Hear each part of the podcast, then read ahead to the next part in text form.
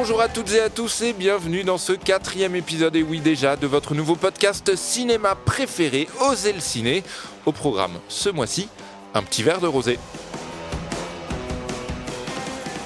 Vous vous êtes forcément déjà posé la question, on regarde quoi ce soir? Eh bien chaque mois, on vous conseille 4 films disponibles maintenant tout de suite chez vous du cinéma qui ose un cinéma auquel vous n'auriez pas pensé.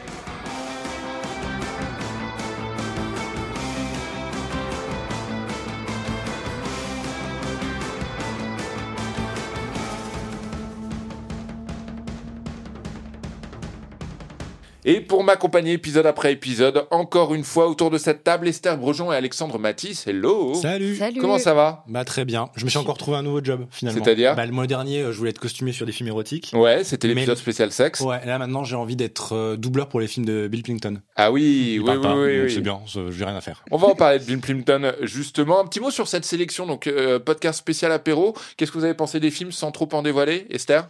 Euh, très belle sélection, franchement, pour le coup. Ouais. Euh, des films T'étais un peu mi-figue, mi-raisin le mois dernier, on ouais, peut le dire. Ouais, c'est vrai. Ouais. Et là, beaucoup plus convaincu avec quand même une très très belle pépite. Le braconnier de Dieu. Bien sûr, Bien sûr, tout à fait. on l'a tu dévoilé. lis dans mes pensées. Alex, Alex Matisse. Eh ben écoute, il y a de quoi devenir bien alcoolique, mais toujours moins qu'en regardant Two Mad Men en un mois. Voilà, exactement. On est bien d'accord. C'est très bien résumé. Euh, podcast donc spécial apéro. Alors un podcast à consommer sans modération, mais évidemment, puisqu'on va parler d'alcool, euh, je crois que je suis légalement obligé de le dire. Bien sûr. Buvez avec modération. Euh, autour de cette table, donc Alex Matisse, Esther Brejon et Alexandre Masson. Hello. Bonjour. Ça va? Ouais. De retour après l'épisode Ça, sexe. ça, c'est un bruit de verre parce que je suis un peu déçu par un podcast sur l'apéro. Il y a des verres vides. C'est Alors, c'est quoi ce bordel On est très clairement à l'eau et ce podcast est enregistré à 11h30. J'ai tendance à dire pas avant midi et pas avant 18h, mais euh, ce que je vous propose, c'est qu'on bâcle, que dans une demi-heure ce soit fini, qu'on aille déjeuner, et on sera très heureux. Euh, nous sommes ensemble, donc le secret c'est de bâcler.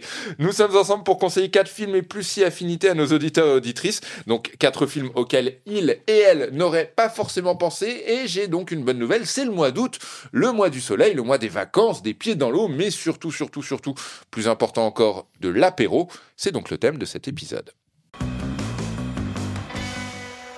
Et on commence avec Vincent, François, Paul et les autres de Claude Sauté. Très très belle sélection Claude Sauté euh, disponible sur Filmo. Alors j'ai choisi ce film, Vincent, François, Paul et les autres, mais tout le cinéma de Claude Sauté est un petit peu un cinéma, euh, un cinéma d'apéro. Euh, chez Claude Sauté, l'humain et tout. Ce qui l'intéresse, ce sont les rapports entre les individus. Donc voilà le principe, euh, le principe même de l'apéro. Et Claude Sauté, ce sont aussi des petites obsessions récurrentes. La pluie, les cafés, les brasseries, les voitures, ça, en tout cas, pour l'esthétique, voire les clichés.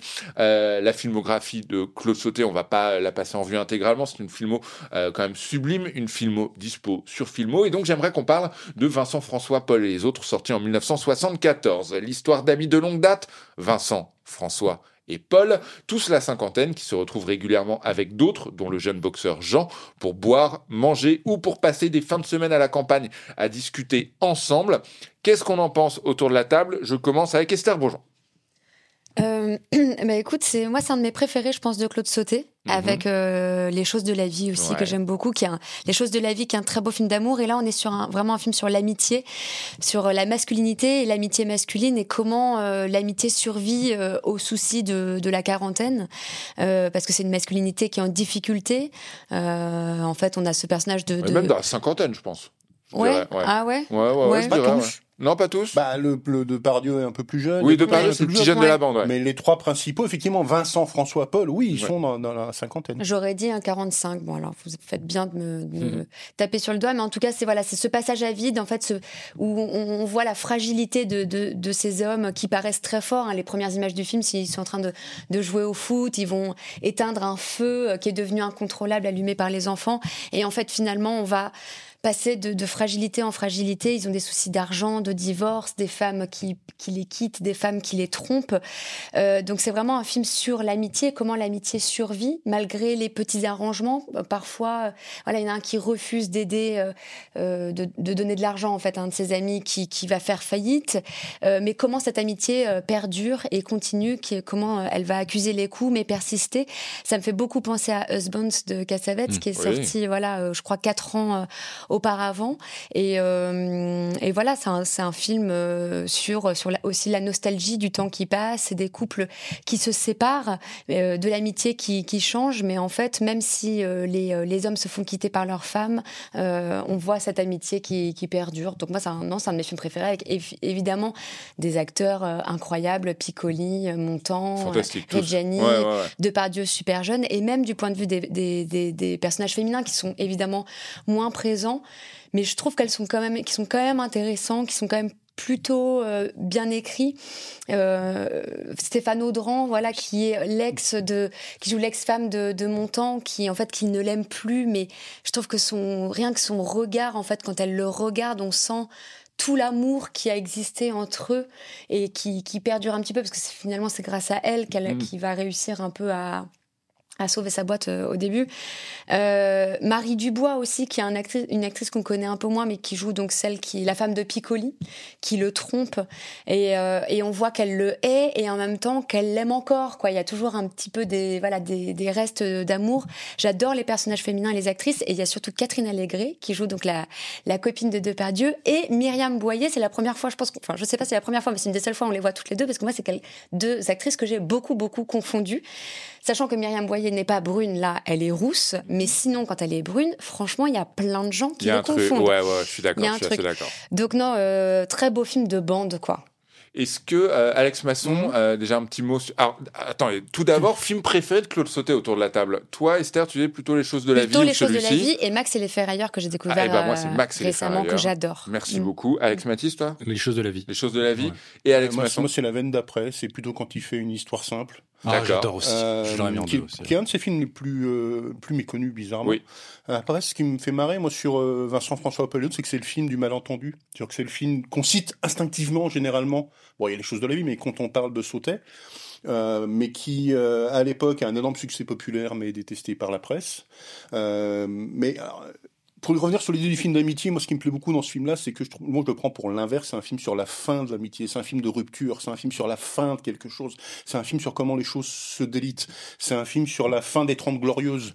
C'est même, même dans la filmographie de Sautet, c'est un film en rupture parce que c'est le, c'est un film sans Romy Schneider alors qu'il vient d'en faire trois derrière. Les trois précédents, donc César et Rosalie, Max et, et euh, les choses de la vie. C'est un film sur le couple alors que là, il réinvente le film choral sous l'ère Giscard. Ça, je trouve ça super intéressant. Et je trouve que c'est un film qui est dans une profonde mélancolie quelque part. Et que lui-même, d'ailleurs, disait que c'est plus un film sur des amis que sur l'amitié. Mais pour moi, c'est le, le, le, le, comment dire ça, c'est le véritable compagnon de route du film qui va arriver après, mais pas chez Sautet, d'un éléphant ça trompe énormément. c'est la version mélancolique d'un éléphant ça trompe énormément, et avec des liens logiques, parce que Dabadi écrit les deux films, euh, parce qu'il était très pote avec Yves Robert, et, et je trouve ça, euh, ouais, pour moi c'est un vrai film avec le recul, que je trouve que c'est un, un, vrai film effectivement beaucoup plus dans une forme de d'âpreté, de, de tristesse sur la fin de quelque chose, sur la fin d'un âge, sur la fin d'un rapport amoureux, potentiellement sur la fin d'une amitié aussi, et je trouve que le, l'espèce de souvenir collectif qu'on en a fait de ce film-là mm. comme un film qui célébrait les bandes de potes, en fait, moi, je, je vois totalement l'inverse. C'est un film beaucoup plus âpre sur comment tout ça va se terminer et qu'est-ce qu'il y aura derrière, qu'est-ce qui se passera derrière. Est-ce qu'on peut dire que c'est un film de mecs parce qu'on pourrait le penser puisque évidemment ce sont des hommes qui sont euh, au centre du film, ce sont leurs états d'âme, ce sont leur vie et pourtant, pourtant, pourtant, euh, déjà il y a des femmes, des très belles femmes, des très beaux rôles féminins, tu le disais Esther, et surtout les femmes sont au centre de leurs préoccupations. Donc est-ce qu'on peut dire que c'est un film de mecs, Alexandre C'est un film de préoccupation de mecs, donc du coup c'est c'est compliqué de répondre à cette question euh, au, au, sens où tu l'entends. en tout cas c'est pas un film qui est excluant pour les mm. femmes et pour les personnages féminins. Et tu cites effectivement Stéphane Audran, qui est une actrice qui, pour moi, est au moins aussi intéressante que Romy Schneider. C'est une actrice extraordinaire. Et j'adore Romy Schneider, hein, vraiment. Euh, euh, et ce qui est intéressant aussi avec, enfin, je comprends pourquoi tu as choisi ce Claude Sauté là, parce que euh, il y a ces trois grands, des trois grandes choses auxquelles je pense quand je pense à Claude Sauté. Il y a l'alcool et la clope.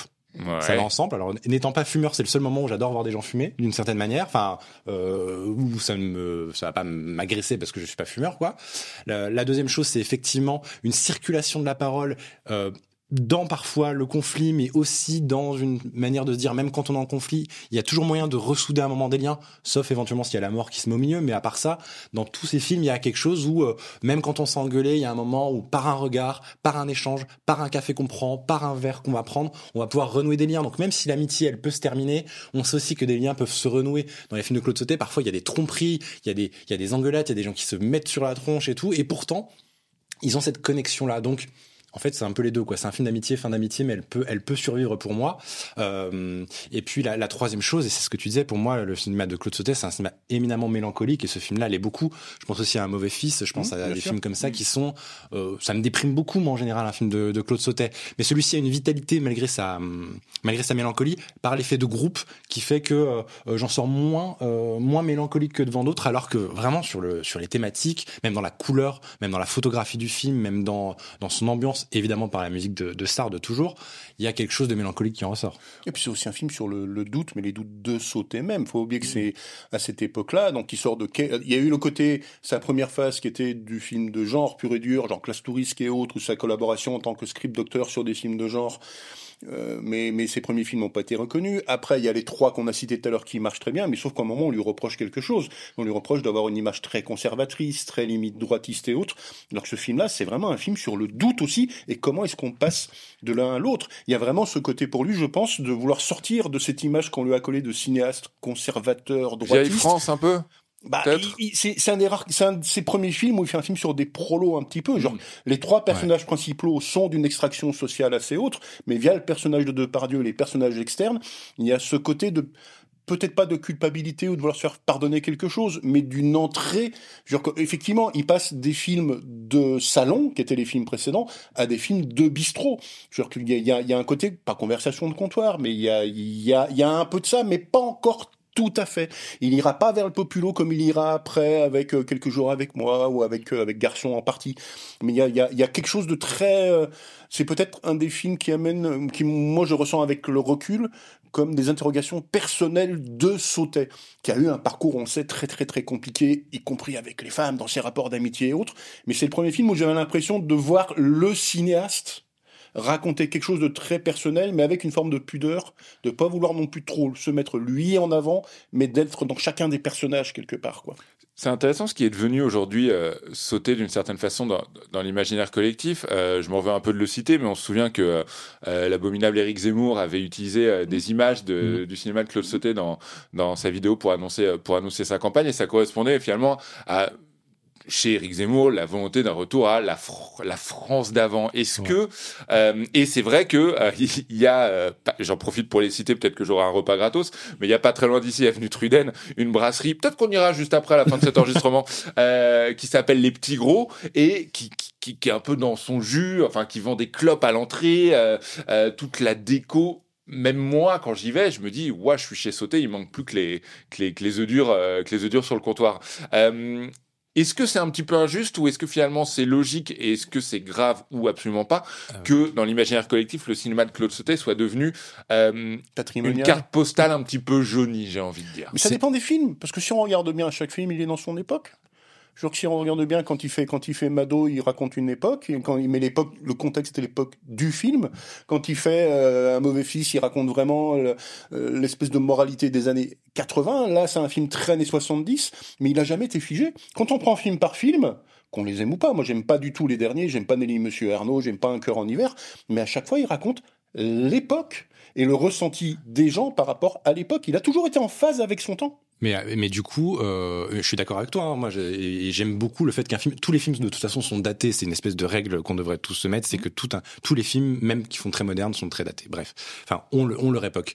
Mais c'est vrai qu'il a une perception à nouveau droitisée de l'image de Claude Sautet. C'est un peu injuste au sens où c'est beaucoup plus que ça, Claude Sautet. Mais sans même aller jusqu'à Zemmour, quand on parle de cinéphilie, si on parle de la cinéphilie de papa, si on parle d'une espèce de cinéphilie un peu carte postale d'une époque, Sautet vient souvent en premier lieu. Ouais. Même si son cinéma est très riche, il, je suis pas certain, par exemple, que les nouvelles générations vont beaucoup s'intéresser à Sautet. C'est un cinéaste qui est un peu ringardisé euh, patrimoinisé parce que euh, quand on va mettre des images de, de, vieux films français dans les émissions euh, de France Télé, on va mettre des images de Claude Sautet parce que c'est classe, c'est une époque et que c'est la France de Giscard et c'est la France où on pouvait encore parler et on pouvait tout dire, etc. Et on remet des mains au cul des femmes. Non mais c'est parfois utilisé dans ce sens-là, alors qu'évidemment que son cinéma est mille fois plus riche, mille fois plus intelligent, mais Ouais. son image populaire maintenant se redroitise au sens. euh, Et, et qui est très emblématique par rapport à certains films. Genre que, que- Oui, bien sûr. euh, c'est toujours les choses de la vie. Un peu Max et les Ferrailleurs maintenant qui revient, et Vincent François Paul et les autres qui Mm. sont cités. Mais si on regarde bien, il y a des films qui sont euh, beaucoup plus. Après, c'est une question de personnage, parce qu'effectivement, excepté deux, trois exceptions, sur la fin, il a commencé à raconter vraiment des rencontres entre des classes sociales, mais à une époque, la majorité de ces personnages, effectivement, sont des personnages dont on se doute qu'ils votent plus RPR que PS. Oui, c'est sûr. Ça, c'est certain. Donc il y, avait ce côté-là, mais ça vient aussi d'une question de, de milieu de Sautet. Je, je trouve très très étonnant les liens entre sa vie et son œuvre, on va dire. Mais il y a des choses très très très très étonnantes à ce, niveau-là. Genre que c'est des films qui, moi j'ai toujours l'impression qu'il raconte ses propres angoisses et ses propres questionnements à travers les autres. Mais la question de la politique, elle est même abordée dans le film parce qu'à un moment, justement, euh, le personnage de Piccoli, François, se fait critiquer parce qu'il était vu comme un médecin jeune étudiant en médecine et jeune médecin qui avait plein de euh, d'aspirations sociales, qui voulait euh, euh, la, la médecine gratuite, la santé gratuite, la santé pour tous, etc. Et finalement, qui s'est totalement droitisé avec l'âge et qui est devenu un, un médecin, voilà, très fameux et sans doute très cher dans une clinique privée. Et justement, cette question-là de comment on se droitise euh, quand on devient bourgeois et quand on vieillit, elle est abordée par, euh, par Sauté dans le film. Et avec toujours un rapport à l'argent. Euh, dans ce film-là, en particulier autour du personnage de Montan qui a des dettes, qui court après les choses, mais c'est quelque chose qui va aller régulièrement dans, dans chaque film sur le rapport à l'argent et sur le rapport à un statut social lié à l'argent.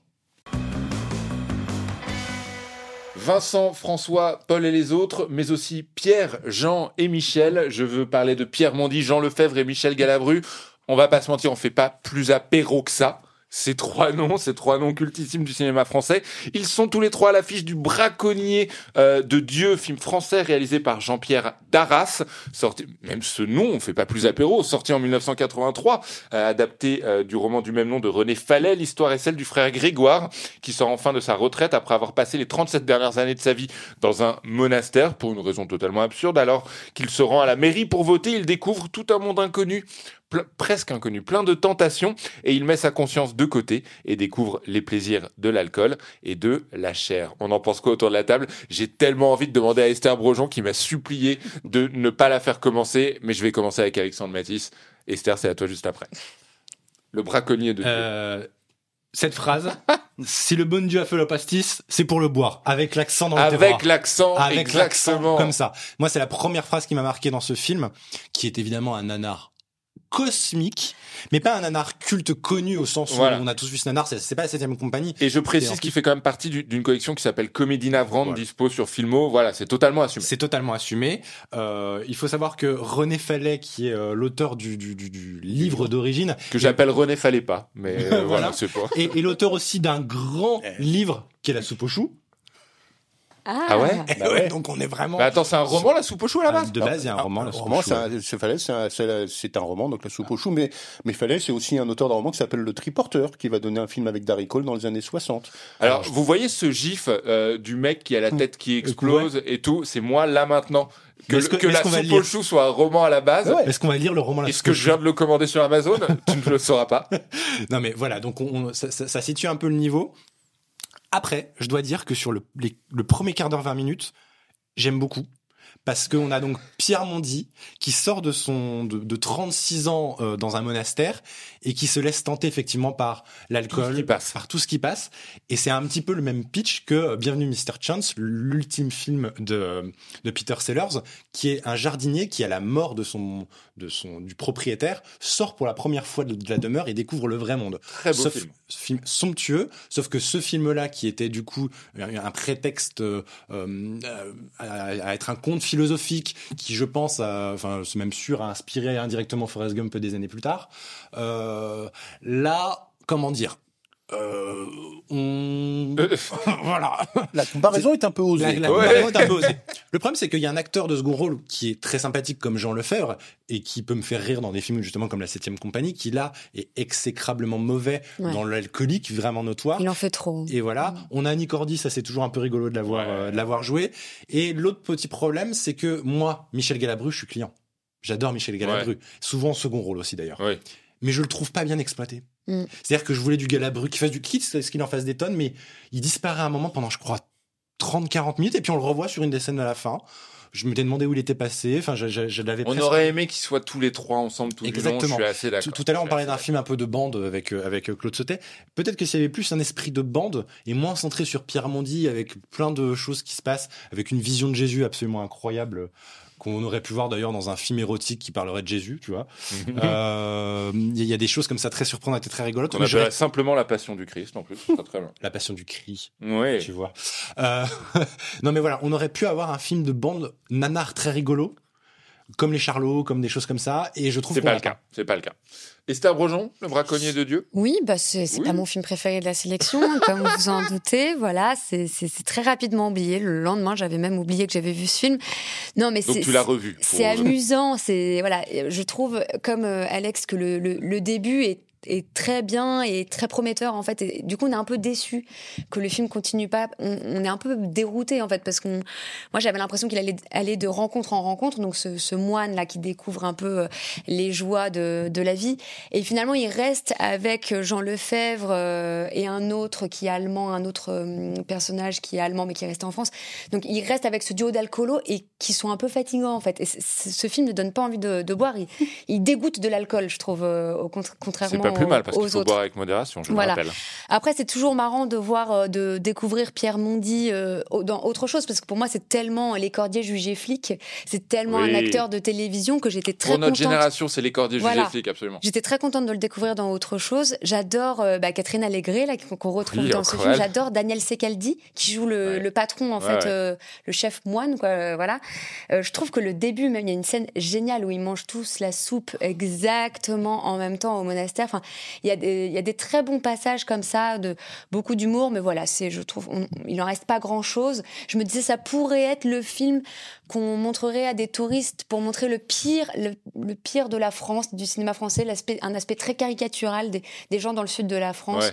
Après, je me suis dit non, même pas en fait. On va pas leur montrer ça. Les- les pauvres touristes, ils ont, ils ont pas mérité ça. Non, mais voilà, c'est, c'est amusant, mais on, on retient pas beaucoup. Quoi, c'est pas pour rien qu'il est pas resté dans l'histoire du cinéma, quoi. Alex Masson, que je remercierai éternellement de m'avoir- de m'avoir appris que La soupe aux choux est un roman de René Fallet. Et on, et on va y revenir, parce que moi j'ai l'avantage sur vous de mon grand âge, et donc d'avoir vu le film à l'époque, et d'avoir lu les bouquins de René Fallet à l'époque.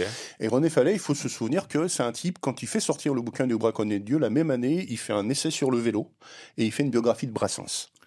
Et C'est le mec le plus français du monde. Et, et non, mais surtout, ça résume... Eric Nolot l'adore. Ça, ça- peut-être pas, parce que justement, il est à l'inverse de ces idées-là. Mais je trouve que ça résume ce côté de de- de- d'une culture française qu'on a l'air d'être franchouillard, mais qui l'est pas tout à fait Ouais. tant que ça, qui a un côté picaresque, rabelaisien, truculent, mais qui raconte des choses aussi. La première phrase du livre, c'est en allant voter Pompidou, frère Grégoire découvrit le péché. Ça raconte quelque chose qui est pas beaucoup dans le film, Ouais. mais qui est ce côté derrière de raconter une certaine époque française et une certaine France euh, profonde, mais dans Oui, un peu, un peu c'est zappé dans le film parce qu'il va voter Oui, en effet, mais, mais, surtout, c'est surtout un- dans le film, c'est en 81. Le Ouais. film, il est situé en 81 et il va voter Mitterrand. Mine de rien, ça raconte quelque chose. Après, il y a ce côté de euh, de film de, de film hommage de bande parce qu'il faut pas réaliser et oublier qu'il est réalisé par un comédien, ça reste sa seule réalisation, mais c'est tous ses potes qui sont dedans. Genre quand on dit un acteur de second rôle, bon ok, il y a Lefebvre Mondi, mais il y a Galabru, c'est qu'elle dit Prébois, Bernard Allaire, Robert Castel, Rosy Vart. On a l'impression de voir tous les gens des chansonniers, tous les gens qui faisaient les shows des Maritiers Carpentier, qui faisaient leurs sketchs en tout cas à cette époque-là. Et ce qui est assez marrant dans l'époque où il est sorti en 82, c'est que là aussi c'est une espèce de film dernier baroud, c'est-à-dire qui correspond à toute une comédie franchouillarde type Septième Compagnie et autres, mais il arrive aussi à un moment où le comique français est en train de changer. Il arrive à un moment où le Splendide est passé par là avec les bronzés, Mhm. Et où chacun des, gens du Splendide vont commencer à réaliser leurs propres films. Genre qu'à la même époque, il y a des films genre Pinot Simple Flic qui arrivent. Il y a les films de Francis Perrin, qui sont tout aussi navrants, mais qui me font marrer, mais qui arrivent à cette époque-là. Et ce film-là, il a un côté dernier baroud d'honneur de gens qu'on reverra quasiment plus après, qui ont toujours été souvent cantonnés à des seconds rôles, alors que quand on les voyait au cabaret, et au théâtre, ils avaient parfois une vraie dimension. D'ailleurs, il y en a certains de ces acteurs-là, dire que euh, sur Annie Cordy ou sur Galabru, des années après, on s'est dit ah mais c'est quand même des grands acteurs aussi. Donc il y a ce côté-là baroud d'honneur au service effectivement d'une vision d'une comédie qui est un peu ce qui reste d'un petit peu de Frédéric Dard, d'un petit peu de Audiard, un petit peu de ces choses-là. Donc je trouve, je trouve le film, évidemment, il est raté, il est nanardesque et tout ça, mais je trouve assez attachant dans ce côté chant du cygne d'une certaine génération d'acteurs. Après, moi, ce qui me fascine, c'est le côté pourquoi le côté méridional? Alors c'est Darras qui venait de là, mais d'un côté ça amène à un côté un petit peu fibre pagnolesque Oui. dans cet esprit-là, et un On met des peu guillemets à pagnolesque quand même. oui, mais bah, évidemment. mais, mais un petit peu plus subtil sur ce que ça raconte de comment une France rurale voyait l'époque et une France assez anti-parisianiste aussi. À l'inverse, moi, il y a des trucs sur cet accent qui m'échappent. Genre Annie Cordy, qui est belge donc, mais avec un accent profond du Sud, euh, C'est assez extraterrestre. Oui, quoi. oui. Mais juste, il- je suis sûr que ce film-là, il y aurait eu un cadre de plus, une grosse pointure de plus de l'époque comique, genre De Funès et autres. Le film aurait été un carton plein à ce moment-là. Mais il s'est fait distancer par la nouvelle génération de comiques ou par des gens effectivement comme un Francis Perrin qui est entre les deux. Ouais. Ce côté euh, euh, théâtre de boulevard. C'est un film de boulevard en fait. Après, on peut en penser ce qu'on en veut, mais je pense que pour le public de boulevard et qui n'est pas à mépriser après tout, ce film-là correspondait à ce qu'ils avaient envie de voir à l'époque. Genre que moi, la, la, la succession de ça derrière, ça sera le film avec Chevalier et Las Palais, on n'empêche pas les sentiments, ce côté comédien congru un peu étrange, nanardesque, mais avec derrière des choses un poil surréalistes Mm. dans tous les sens du terme, qui moi me le rendent assez sympathique. Eh ben moi je suis plutôt d'accord avec euh, avec Alex Masson. J'aime bien le braconnier de Dieu parce que bah déjà en fait, je suis content quand il y a Pierre Mondy, je suis content quand il y a Jean Lefebvre, je suis content quand il y a Michel Galabru, même si en effet on aurait aimé qu'ils soient réunis tout du long. Mais euh, voilà, c'est c'est navrant et jamais ça ne prétend pas l'être. Et en effet, il y a un côté. euh, euh, J'aime bien un peu la, la, la résilience de, de ces mecs qui font, qui font un film dans une France qui change, dans un cinéma qui change, qui sans doute s'en rendent même pas compte, qui sont juste contents d'être entre potes. Voilà, je trouve que c'est un film. Moi, c'est un film qui m'a fait plutôt plaisir. Je ne crie pas au chef-d'œuvre. C'est dans la collection comédie navrante, encore une fois, mais j'ai bien aimé le braconnier. Et je suis le seul à l'avoir noté sur Letterboxd, je me sens seul, donc voyez-le juste pour qu'il y ait d'autres notes. le seul de, de nous, de, tous les De Letterboxd. tout, j'étais le Allez. premier à le noter sur C'est quoi Letterboxd. ton pseudo sur Incroyable. Letterboxd Euh, Al Papacino, Al Papacino, allez l'aider. Et évidemment, c'est quoi la note maximale sur Letterboxd euh, 5 sur 5. Et ben voilà, vous savez ce qu'il vous reste à faire pour noter le braconnier de Dieu.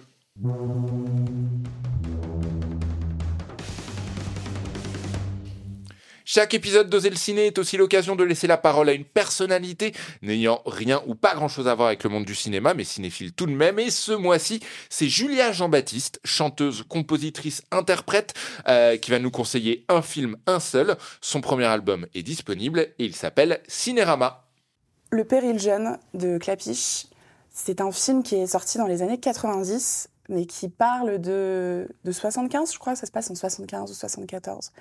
Et, euh, et ce qui m'a totalement euh, capté, moi je suis une grande amoureuse des teen movies globalement, euh, donc des films où, euh, voilà, où on suit une bande d'ados, en général ça me capte directement. Et ce que j'ai adoré dans ce film, c'est bah, c'est la fougue en fait de la jeunesse qui est contrastée avec bah, les personnages principaux qui, grandissent et qui reviennent un peu en arrière sur, leurs années lycéennes. Et Romain Duris qui, euh, qui joue très bien le petit con, vraiment, euh, et qui arrive quand même à être hyper attachant, euh, franchement. Le film suivant dans ce quatrième épisode d'Oser le ciné, je le rappelle, spécial apéro, c'est Des idiots et des anges de Bill Plimpton, euh, Plimpton qui est en intégralité d'ailleurs sur euh, sur Filmo. Euh, des idiots et des anges, c'est pas son film le plus connu, enfin je crois pas, c'est l'histoire d'un homme violent et solitaire euh, qui au gré de ses envies vole femmes, argent, alcool, évidemment alcool, jusqu'au jour où deux grandes ailes poussent dans son dos. L'ange croit pouvoir utiliser ce nouvel appendice, appendice pardon, à des fins malhonnêtes, mais les ailes s'y refusent et commandent à son âme un tout autre comportement. Est-ce que c'est un film d'apéro? Qu'est-ce qu'il fait dans cet épisode? Eh bien, oui, je pense qu'il a sa place puisqu'on y boit beaucoup, mais cela ne donne rien de bon. L'alcool est ici révélateur d'un mal profond, le bar y est terne, gris et laid. Plimpton explique avoir voulu dépeindre la lutte qui se joue entre le bien et le mal en chacun de nous. Qu'est-ce qu'on en a pensé du film Des idiots et des anges de Bill Plimpton? Je commence avec toi, Alex Matisse c'est très dur de décrire son cinéma, Bill Clinton, je trouve, à, l'oral sans, sans image. Il a un style très euh, très reconnaissable, très particulier. On dirait presque des, des fois des layouts. Donc layouts, c'est pas les dessins définitifs. On voit encore certains traits euh, comme si c'était encore griffonné et tout. C'est pardon, c'est magnifique, c'est très très beau esthétiquement. Ça, c'est très sarcastique et donc ces films sont parfois plus axés sur la violence, parfois un peu plus sexuels, parfois donc il y a des il y a des il y a des variations selon son cinéma et celui-ci est très beau, c'est sûrement l'un de ses meilleurs. Je les ai pas tous vus mais j'en ai quand même vu quelques-uns et vraiment celui-ci m'a profondément euh, fasciné par son espèce de de violence tout en étant euh, comment dire, on suit un connard. Hein, mm. Très clairement, on suit un personnage qui est un connard et on arrive à avoir une forme d'attachement à ce connard parce que finalement tous les personnages à un moment se comportent comme des salopards, surtout les mecs, surtout avec l'alcool, surtout au, fil du temps. Et j'étais euh, j'étais absolument fasciné. J'ai fait une blague au début de l'épisode en disant que je voulais être doubleur pour les films de Bill Clinton parce que les personnages ne parlent pas. C'est euh, ça grogne, ça, grogne exactement. Et ça donne une espèce d'impression à la fois de malaise. Euh, euh c'est des borborismes, donc ça rend l'humain plus sauvage d'une certaine manière. C'est souvent contrebalancé par une musique qui parfois peut être très mélancolique ou très jazzy ou très donc voilà il y a beaucoup de variations de tonalité grâce à la musique. Le qui, qui font que le, film n'est pas simplement sombre. Il y a beaucoup d'humour aussi, c'est-à-dire qu'il y a des choses qui sont très très drôles. On rigole toujours beaucoup chez Plimpton. Hein. Exactement. même quand on sait pas trop pourquoi, même quand on rit jaune. Et c'est un cinéaste qui va nous montrer tout ce qu'il y a de pire dans nos tares. Et dans ce film-là, ça nous montre les pires tares de nos envies, dans la façon d'écraser l'autre qui, nous, qui est à côté de nous, dans l'égoïsme, dans l'appât du gain, dans la violence, dans le cul, dans l'agression. Moi, je vais juste citer trois scènes sans les décrire en détail, mais il y a, il y a trois moments incroyable. Il y en a une vers le début d'un donc de ce personnage qui trace sur la route et qui va faire en sorte de déloger quelqu'un qui s'est garé à sa place et qui va mettre le feu à sa bagnole. C'est drôle, c'est violent, c'est cruel, c'est extrêmement créatif, c'est du cartoon. Hein, je ne l'ai pas précisé, mais c'est du pur cartoon. C'est incroyable. Il y a une autre scène. Euh, poético-cruelle, sanglante, où justement quand il a ses ailes qui poussent, il apprend à voler. Et ça se fait en même temps qu'un oisillon qui est poussé par sa mère du nid pour apprendre à voler et où on sent qu'il va s'écraser. Et c'est montré un peu comme les comédies de Bibi Coyote avec le, le, Ah, je m'écrase Sauf que ça dure trois plombes. C'est fait sur une musique absolument somptueuse que Shazam ne m'a pas reconnue d'ailleurs. Euh, et la scène est à la fois cruelle, touchante, euh, parce que c'est quand même le petit animal qui va peut-être mourir. Euh, c'est violent, c'est vraiment très prenant. Et puis une scène, je vais pas trop la raconter, mais vers la fin, il y a un personnage qui est brûlé vif. C'est une scène de film d'horreur comme j'en avais rarement vu. C'est vrai. Et le film est incroyable. C'est, faut voir tous ces films. Celui-ci, on peut commencer par celui-là. Je trouve que c'est une, bonne porte d'entrée. Ou les amants électriques. Voilà, c'est deux portes. Je commencerai plutôt par celui-là, ouais. Les amants électriques. Alex Masson? Alors, si on veut rester sur le côté du lien avec l'apéro, pour moi, c'est un, film de, de brasserie artisanale. Parce que c'est un film où il revient à la technique de ses débuts d'artisanal, c'est-à-dire que c'est un film qui est entièrement dessiné à la main, mais c'est aussi un film de gueule de bois. Dans la mesure où ce film-là, il est né de l'échec du film précédent, de R.I., qui était une tentative de film d'horreur, qui était euh, plus industriel, qui a été un bid énorme, alors qu'il pensait que ça allait être vraiment euh, son succès.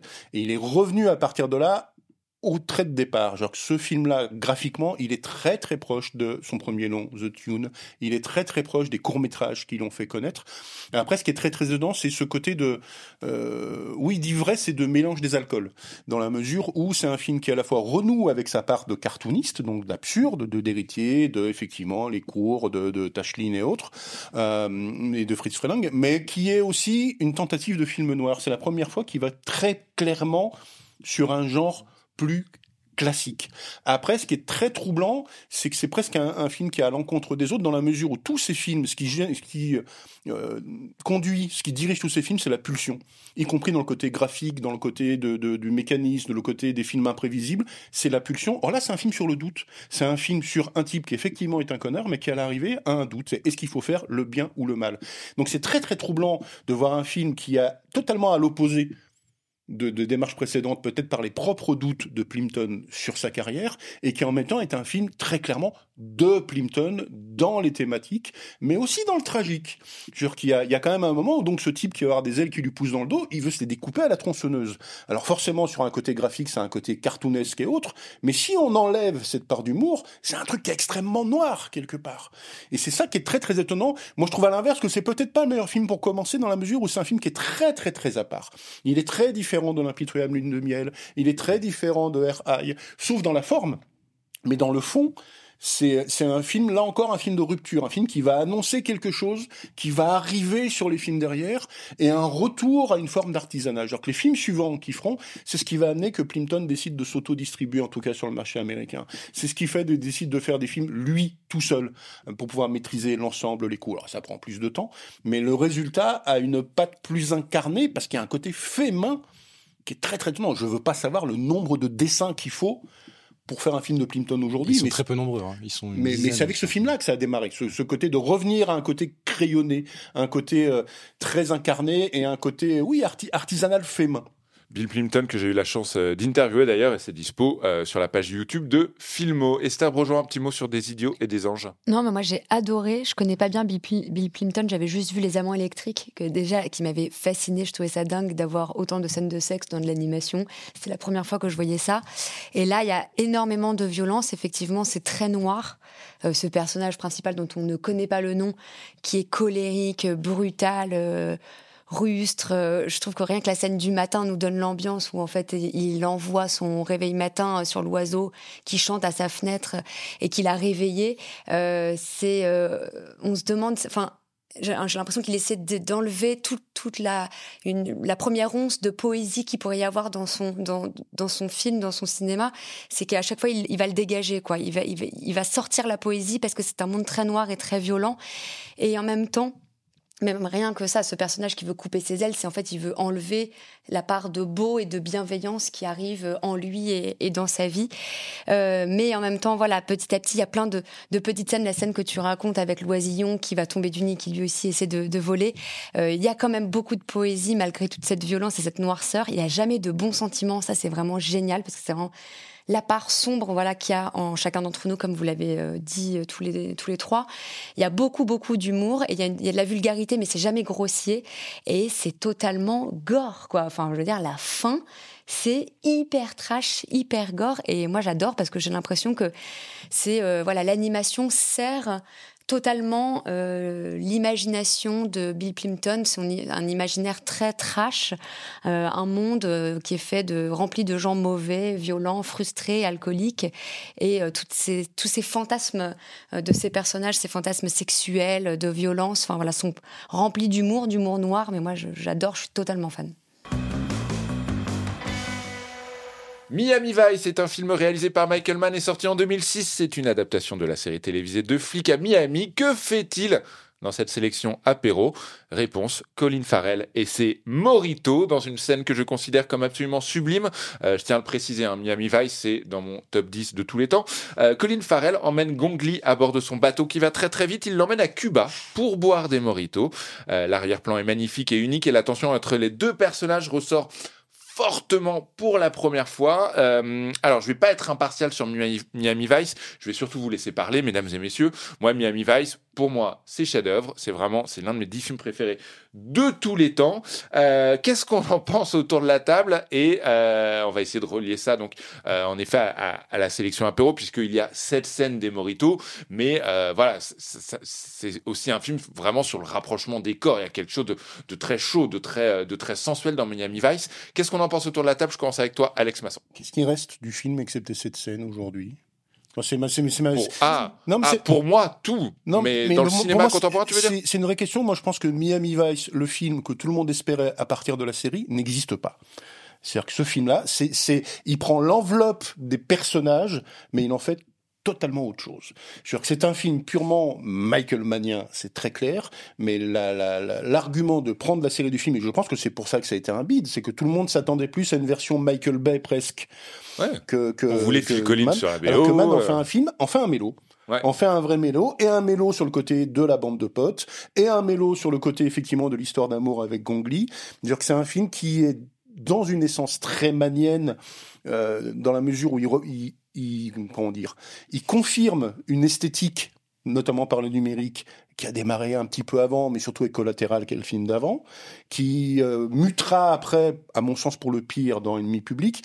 Mais ce film-là, il y a un côté quintessence effectivement de, de, de Man. C'est presque quelque part dans les rapports de couple, dans les rapports entre mecs, une prolongation de Hit, qui lui-même était déjà de toute façon un dérivé d'un téléfilm, euh, mais mais mais moi il y a une déception sur ce, ce, film-là, pardon, par rapport à ce que j'attendais de Miami Vice, le film tel que moi je le fantasmais.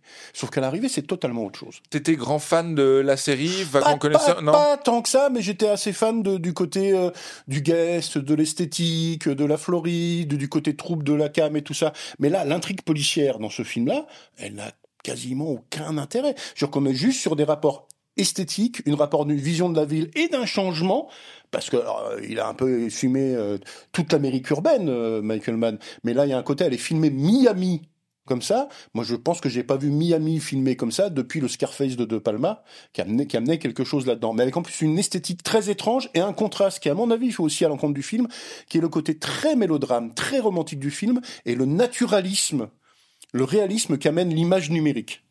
Mais au-delà du fait que tu étais déçu de, de, ce que le film mmh. n'est pas. Mmh. Euh, Qu'est-ce que tu penses de ce qu'est le film? Aujourd'hui, tu l'aimes ou... Oui, mais il m'avait il, il m'avait laissé très perplexe à l'époque. Il ouais. a fallu le revoir pour dire ok donc c'est pas c'est pas Miami Vice le film c'est autre chose. C'est une extrapolation de Miami Vice qui retourne sur Michael Mann parce que Mann après tout il était que producteur de la série vrai, originale. il a assez peu réalisé d'épisodes. Le mais pilote je crois mais ouais, quelques, peut, peut, quelques peut autres ouais. peut-être quelques autres.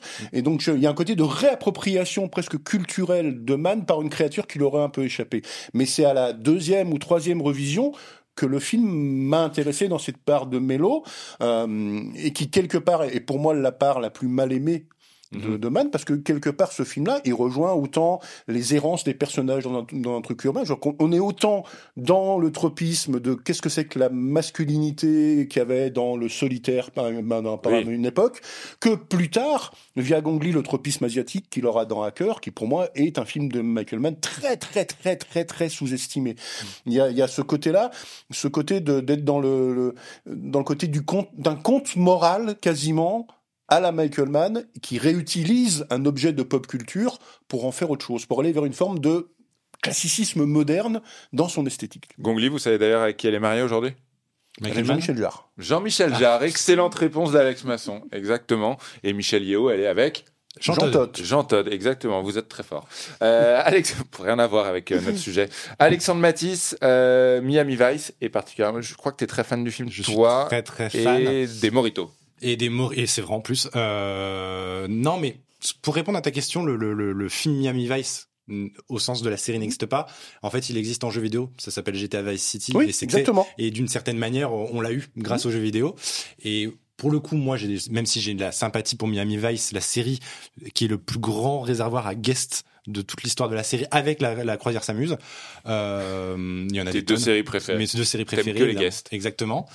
Le film, le ton du film, c'est exactement ce que j'adore chez Man, que je retrouvais moi dans les films d'avant, et, et, y compris dans l'expérimentation numérique. Et le, le, naturalisme amène sa mélancolie, je trouve. C'est-à-dire qu'il dénude l'acteur de ses de ses apparats de cinéma et d'un coup on le voit presque nu on le voit pas pas, pas moche mais quand il fait des expérimentations dans Ali dans, dans des films comme ça l'image est pas très belle au sens noble du terme.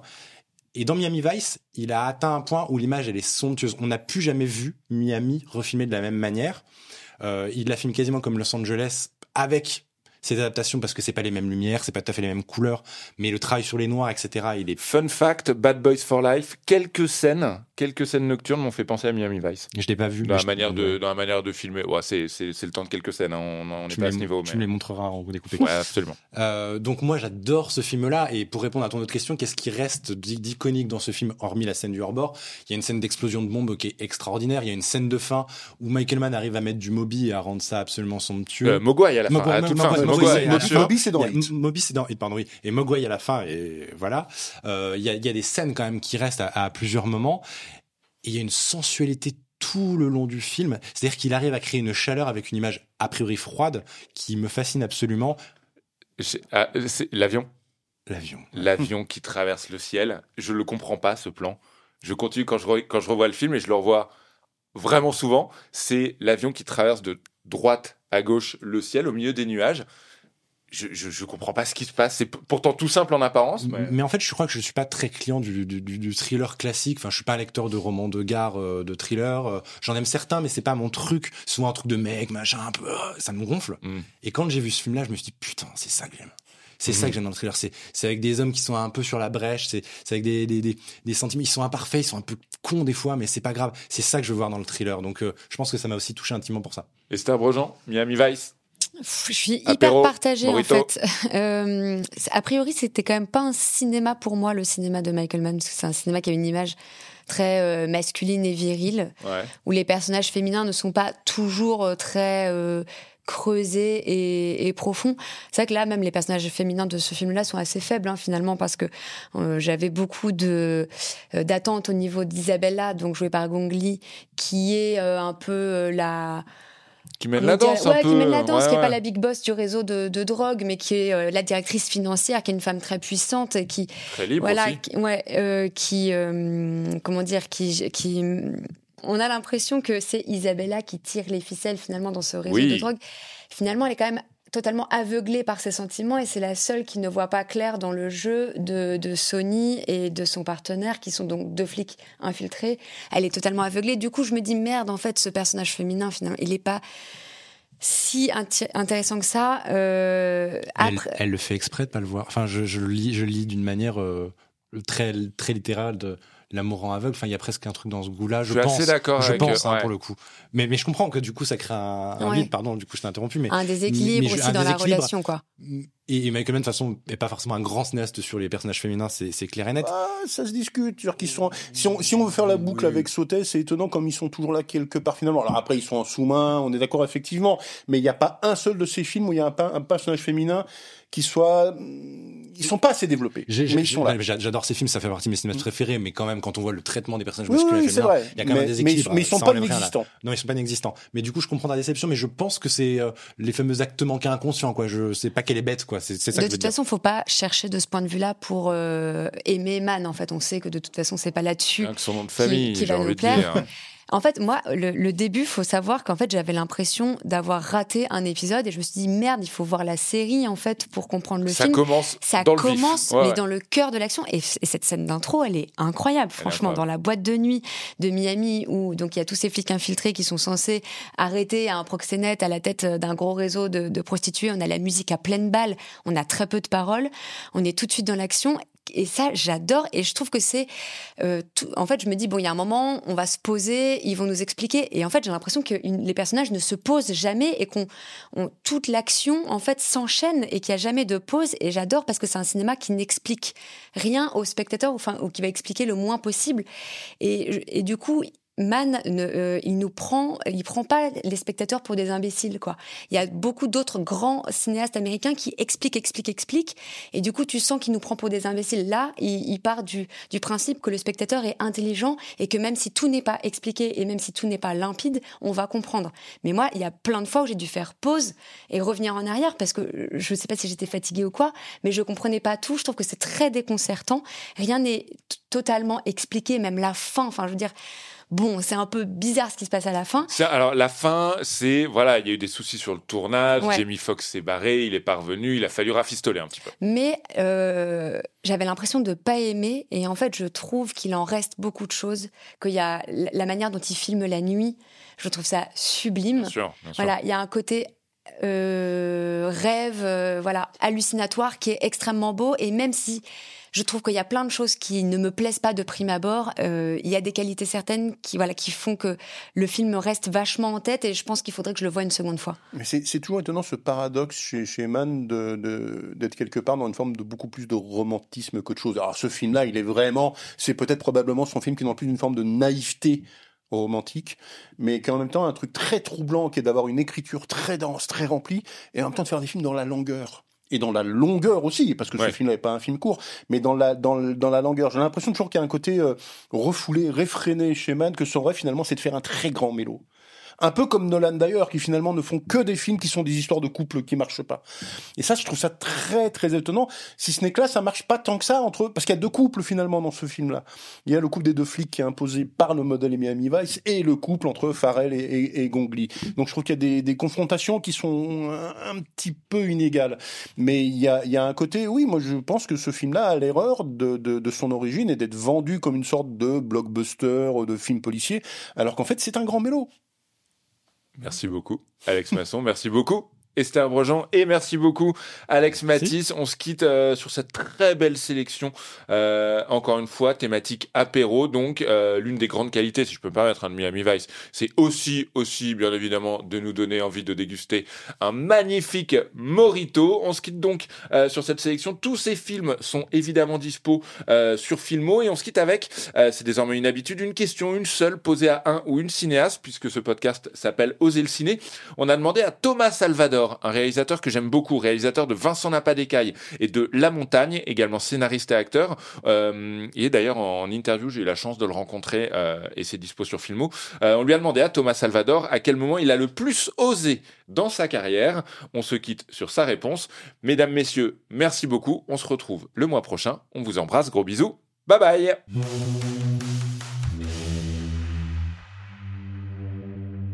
Bah, moi, j'adore les cinéastes qui osent, quoi. Et, j'ai totalement parlé de risque. Euh, il faut oser, quoi. C'est-à-dire que moi, j'enseigne pas mal. Et, euh, et puis, je, leur dis tout le temps, quoi. Je dis, mais euh, si vous voulez qu'il y ait une vibration, que les gens aient une entrée dans votre film et puis que ça leur reste, quoi.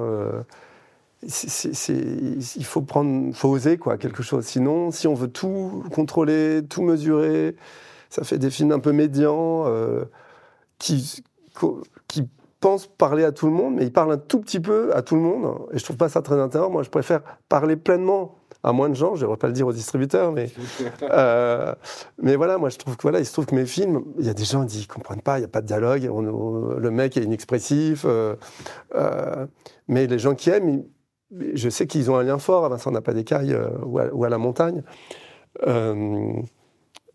Bah, il se trouve qu'après, en jouant et en faisant des cascades et en prenant un peu des risques, j'ose déjà j'ose un peu des trucs. Et c'est vrai que dans la montagne, euh, ouais, je pense que la dimension un petit peu expérimentale du film, c'est-à-dire tout le fantastique, c'était voilà quand on fait euh, la séquence où moi je suis recouvert de paillettes, on le sait pas, mais on filme à travers des blocs de glace, euh, on est dans une salle des fêtes, on, on se dit est-ce que ça va pas être grotesque et ridicule et que tout le monde adore ce moment? Qui est fait euh, de manière hyper artisanale. Euh. je le dis rétrospectivement, euh, au tournage, je suis concentré, je suis dans le scénario, je suis dans le récit, j'essaie de pas perdre le fil du récit.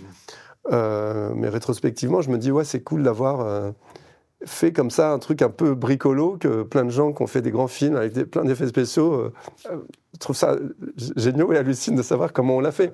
Donc je me dis, c'est là, c'est peut-être bien d'avoir osé, quoi. Thank you.